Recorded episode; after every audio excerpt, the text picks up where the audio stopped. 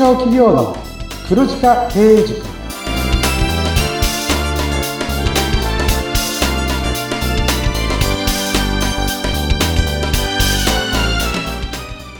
こんにちは。中小企業コンサルの久保木康明です。インタビュアーの勝木陽子です。こんにちはこの番組は毎年500人以上の経営者の課題解決の相談を受けている久保木さんが全国すべての中小企業を黒字にするビジョンを掲げて皆様からの相談に乗ります。さあ、久保木さん、えー、久保木さんの会社はどこにあるんですか？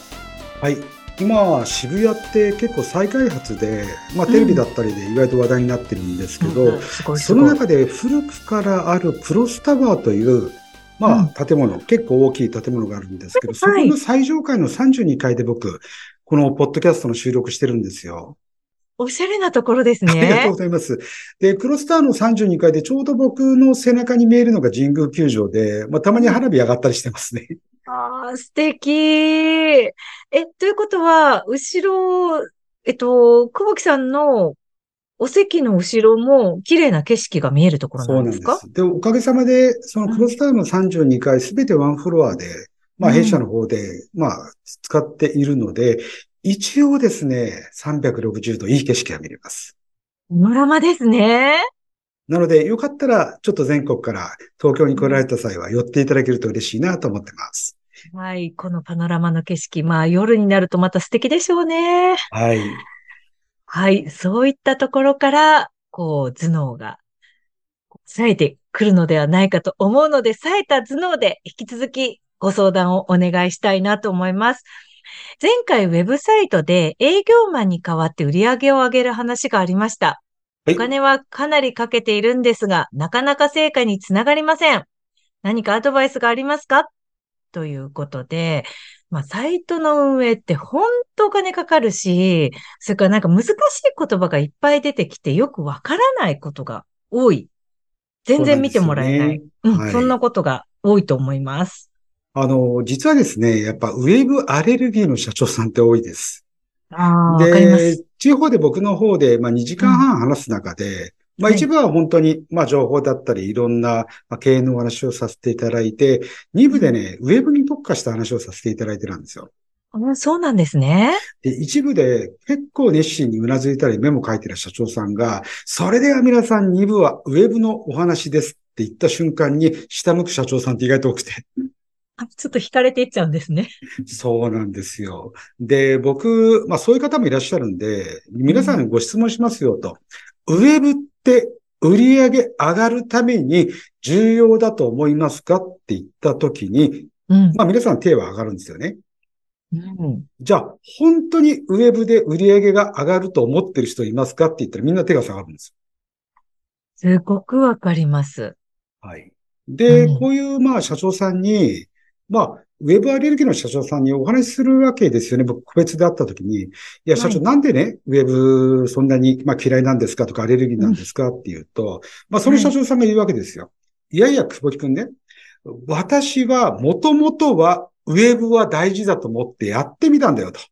で、結構お金かけたんだけどさ、全然うまくいかないんだよっていうわけですよ。うんそうなんです。で、社長さんが、まあ、うまくいかない話を、もう少し社長詳しく聞かせてもらえませんかってことで、まあ、もともと社長のもとにですね、ホームページ作りませんかっていうふうに、まあ、電話が営業電話でしょうね。まあ、かかってきて、その社長さんも、まあ、ホームページぐらい持たないとうちの会社もダメだよなってことで、まあ、100万ちょっとぐらいかけて、あの、ホームページ作ったらしいんですよ。うん、で、これで売り上げがバンバン上がると思っていたら、まあ、正直言うと全く上がらないんですよね。うん、で、社長さん曰く、そのホームページ制作会社に騙されたっていう感じなんですよね。なるほど。でもそれはすごくわかりますね。あの、お金はかかるし、言いなりで作って、作るのも結構大変なんですよね。そうなんなんだけれども、そんなになんか売り上げという手応えはない気がしますね。そうなんです。実はね、あの、ホームページ制作会社さんっていうのは、売り上げを上がるために、まずはサイトを持っておかなきゃダメですよっていうスタンスで、まあ制作だけしているんで、あの、騙したわけでは当然ないんですけど、ただ社長さんからすると、ホームページさえ作れば売り上げがバンバン上がるっていうふうに思って、まあ発注してるわけなんですよね。で、社長さんとしては、なんだお金かけてサイトを作ったのにって。で、このタイミングでまた電話かけたらしいんですよ。うん。次はどんな電話かっていうと、いやー、社長ですね、ホームページ作っただけじゃダメですよと。やっぱり広告を打って、ウェブに広告打って、お客さんをサイトにバンバン集めなきゃダメだよ。そしたらバンバン売り上げ上がりますよ、みたいな。こんな電話かかってきて、社長さんもこれだと思ったらしいんですよね。で、まず100何万かけて広告出したんですよ。はい。社長、その結果どうだったんですかって聞いたら、うん、いや、久保井くん、バンバン売り上げ上がらなかったんだよね。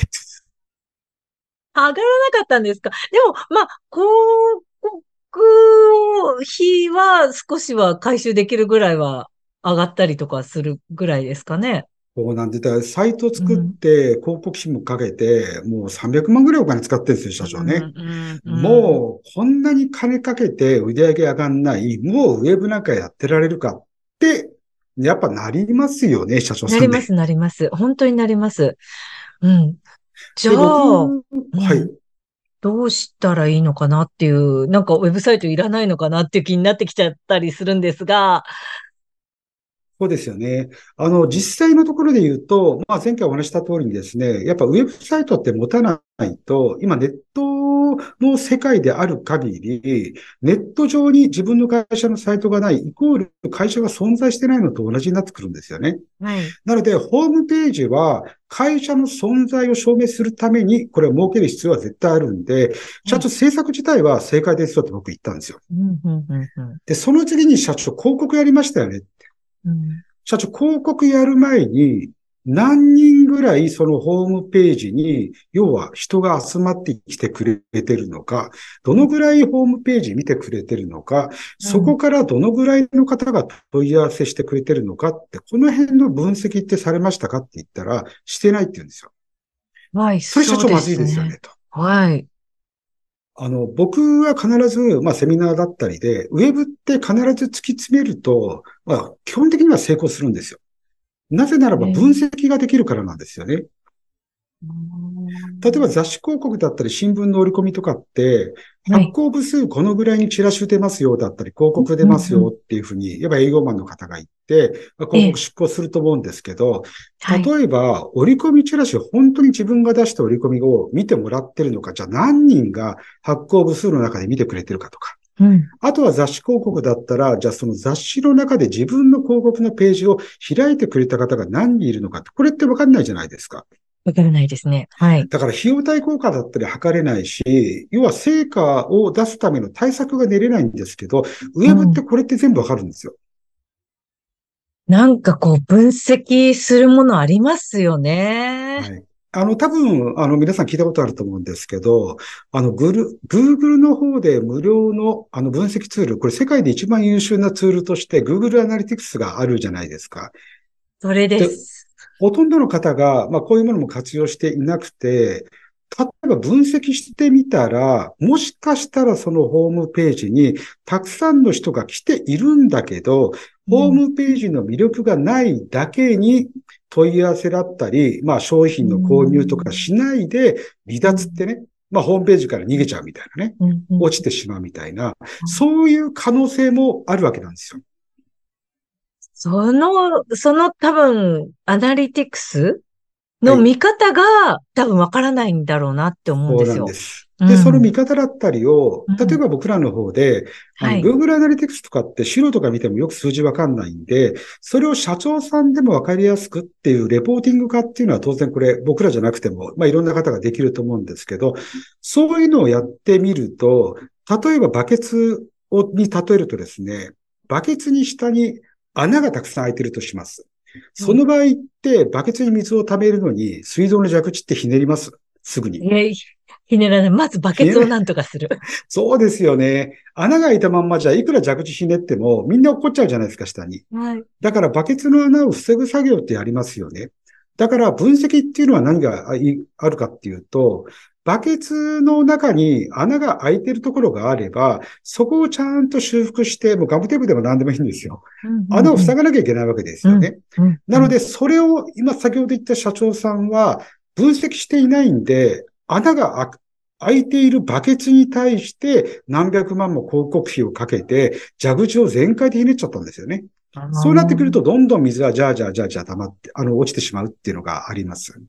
なので、社長さんはサイトを作って、その後少なからず、まあ、サイト見に来た人がどういう動きをしているのかっていうのをしっかり分析して、で、バケツの穴を塞いだ後に広告をかけるべきだったっていうのが大きな要因です。なるほどね。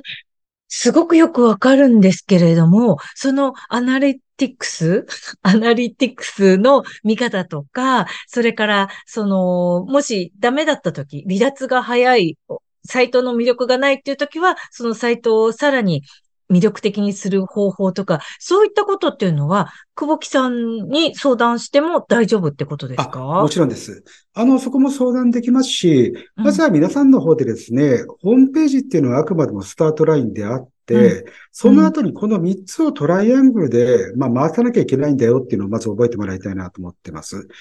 で、一つはしっかり分析をすると。で、分析して穴を塞いだら集客をすると。で、その集客して、じゃあどのぐらいの人たちがちゃんとまあコンバージョンっていうかですね、問い合わせだったり売上のゴールになったかっていうのを見てほしいんですね。で、そこでまた分析してさらに良くするっていうのを、このトライアングルを Google 回してほしいんですよ。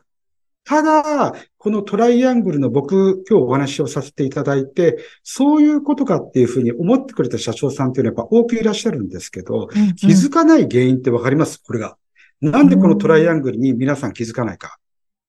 うん、なんだろう、作って満足しちゃうとか？わかんないけど。ね、うん、あの、世の中にホームページ制作会社って5万とあるんですよね。制作会社ってよく聞くじゃないですか。はい。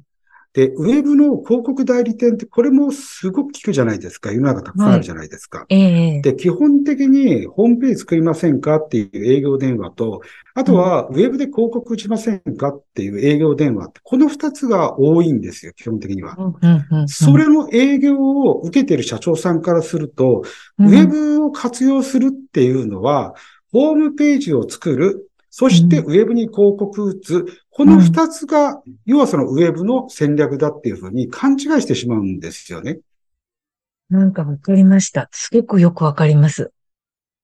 なので真ん中の要はそのホーム、あの、ウェブ分析屋さんっていうジャンルっていうのはほとんどなくって、うんうん、こうなってくるとコンサルとかになってきてしまうんですよ。うん、で、あんまりコンサルの方ってそんなにね、営業したりとかしないってことがあるので、うんうん、なると本当はこのトライアングルを回さなきゃいけないし、先ほどまあ雑誌だったり新聞の折り込みと比較した中で、ウェブが絶対成功する理由っていうのはやっぱ分析ができるからなんですよね。なるほどね。なのでこのトライアングルをうまく回してやると、皆さんはウェブがうまくいくっていう実感をしてくるんではないかなっていうふうに思っています。まあ、このあたりも全然相談していただけたらなと思っています。はい。えー、ウェブっていうのは、やっぱりそうやって、なんていうんだろう、作って終わりとかではなくて、ちゃんとトライアングルを回していって、そして効果的に活用できる。そして、売り上げが上がるものなんだっていうことが、今日結構大きな発見だった気がします。よかったです。はい。ということで、中小企業の黒字化経営塾では皆様からのご相談もお待ちしています。また番組インスタグラム、そしてノートもありますよね。ぜひチェックしてほしいですね。